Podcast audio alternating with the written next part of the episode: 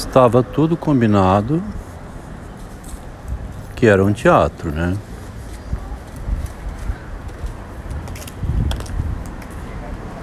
Não era uma combinação explícita, né? Um contrato assim de representação teatral, não era, né? Uma peça encenada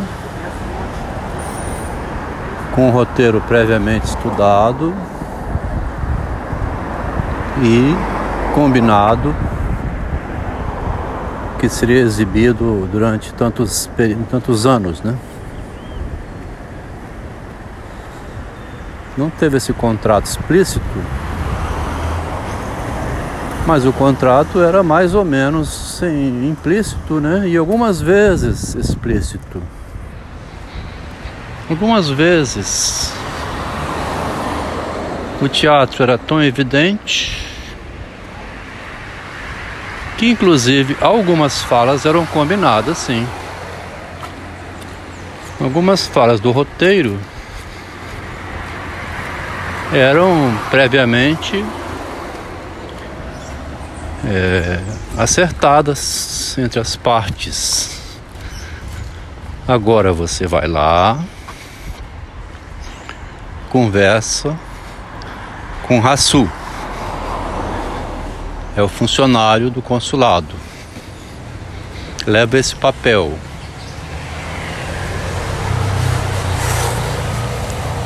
Né? Tem isso documentado. Aquilo era uma instrução, como é também uma instrução no teatro quando diz essa fala é depois daquele personagem.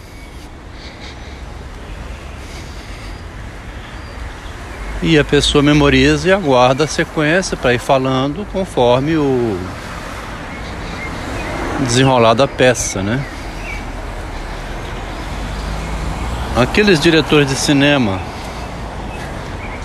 que faziam com que o ventríloco falasse o que o boneco dizia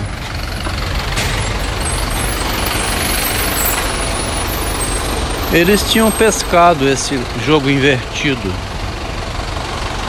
esse jeito com que o humano fala o falado. Hein? Fala o que o boneco, o papel manda ele falar. O papel que eu leio me manda eu falar aquilo que eu li lá, né? Eu estudo bem estudado, vou na sala de aula e repito para a professora, para o professor, faço as provas. Eu sou um boneco dos livros, né? E dos professores. Esse é o ritual pedagógico, né? O ritual do ensino tal como foi descoberto, por exemplo, desde quando a pedagogia existe? Acho que desde Platão, né? Porque o Sócrates era por improviso. Quem criou a academia foi o Platão. Platão teve a grande jogada, né? Baseado na morte de Sócrates, na condenação. Ele, um aristocrata, que se recusou aí a ver a morte do amigo, que ele tinha tentado salvar. E que aparece essa tentativa de salvação do Sócrates. Na apologia, né, no julgamento de Sócrates, tem ele negociando lá 30 dracmas para libertar, para pagar a multa né, de Sócrates. Daí para frente, ele foi fundar o ensinamento do que Sócrates tinha ensinado. Então regredi aqui a Atenas, né? Mas quando Newton descobriu a equação da lei da gravidade, Daí para frente, a pessoa vai estudar o que ele descobriu. Fala aí para mim a lei da gravitação universal, para ver se você sabe. Aí o boneco falou e o ventríloco aqui repete. O aluno é um ventríloco do professor. É o boneco, né? Que fala e o homem, que é o ventríloco, que parece que é ele que fala, ele está falando aquilo que o boneco determina a ele para ele falar. Esse boneco é o livro, né? A obra de Freud faz com que bonecos falantes repitam o grosso do que o Freud disse. O grosso, né? Porque lá no meio do ego e o id, e também em inibição, sintoma e angústia, o Freud foi lá e botou uma linhazinha pequena dizendo que aquele conceito estava errado. Mas esse é o fino, né? Essa fineza de leitura, o psicanalista padrão não lê porque ele lê o grosso ali. Ele não vê o que está passando de modo invisível, né? Escondidinho no texto.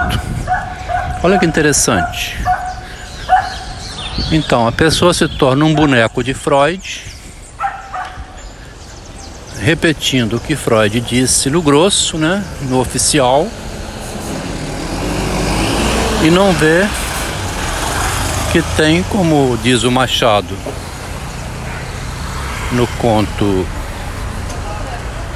de novo, o mesmo conto, né? Aurora Sem Dia. Ele diz que tem um oculto orçando o publicado, né? As odes, os poemas. Ele estava falando então ali do boneco do ventríloco, né? Tem um boneco oculto que não pode aparecer. E no cenário tem os fantoches dançando ali no teatro, né? Que também aparece em Shakespeare. No teatro, dentro do teatro lá em Hamlet. Quando Cláudio sai correndo, levando Gertrudes, porque ele descobriu a trama. Vão sair correndo, muita luz, muita luz, muito iluminismo, né? Muita claridade. Nós estamos saindo da idade das trevas. Tínhamos que ler somente a Bíblia. Agora estão vendo tudo, escancarando. Os crimes da religião também. A Idade Média, né? A igreja absorveu agora recentemente o Galileu Galilei. 400 anos depois, o Galileu já morto, enterrado, foi declarado inocente pelo Papa. Lindo isso, hein? Que bela peça de teatro humano, né? Então o áudio começou assim, estava tudo combinado que era um teatro, né? Sabíamos porque sempre que se arrumava, sempre que ia para uma apresentação, era um esquemão Quer teatro mais do que o casamento? Chega a ser pesado, né? O teatro. As falas do padre, a encenação da noiva, do noivo. Toda aquela representação que a pessoa repete falas, aí sim. São falas formais e oficiais. Que o noivo fala e a noiva fala. Né? Tudo isso, esse teatro, a gente assiste essa peça. Quase que obrigado a assistir dos parentes, né? Tava lá dizendo o Machado no conto, a pianista, que o pai não foi no casamento da filha, né? Olha que crime do pai. Não queria que a filha casasse com um homem pobre. Então, esse amplo modo de ver aqui a linguagem, a relação humana como um teatro, né? que tem um oculto orçando o público. Isso nós sabemos. A gente sabe o que faz dentro de casa que o público não pode ver, né? O casal. Tem um privado orçando, né? Direcionando o que pode ir para o público. Todo o teatro é combinado então, né? Se a pessoa depois tem alguém que sai depois dizendo: Eu não vivi nenhum teatro. Se a pessoa nega que participou de um envolvimento onde foi conivente, depois sai dizendo assim: ele agiu errado. Eu não agi errada, não. Ele agiu errado comigo. Aqui, uma mulher bateu no poste e dizia na reportagem que a prefeitura tinha posto o poste no lugar errado. Não é possível aquele poste ali, você não concorda? Olha para mim. Olha ali o poste onde está. Então ela, o poste estava na calçada, no lugar do poste. Ela bateu com o carro no poste. E a responsável era a prefeitura porque pôs um poste ali e não mais para frente ou mais para trás um pouco para não bater no poste. O teatro fica escancarado demais assim, né? Quer dizer, o poste apareceu na frente dela. É um fantoche mesmo, então um, uma ventríloca, né? Fez ela dizer. É um boneco, uma bonequinha, né? Fez ela dizer que não tem responsabilidade nenhuma porque o poste né? Mandaram ela dizer, o inconsciente, a cabeça dela disse: Não foi você, foi o poste. É um boneco dentro dela, né? Quer dizer, tem então o oculto direcionando o dizer público.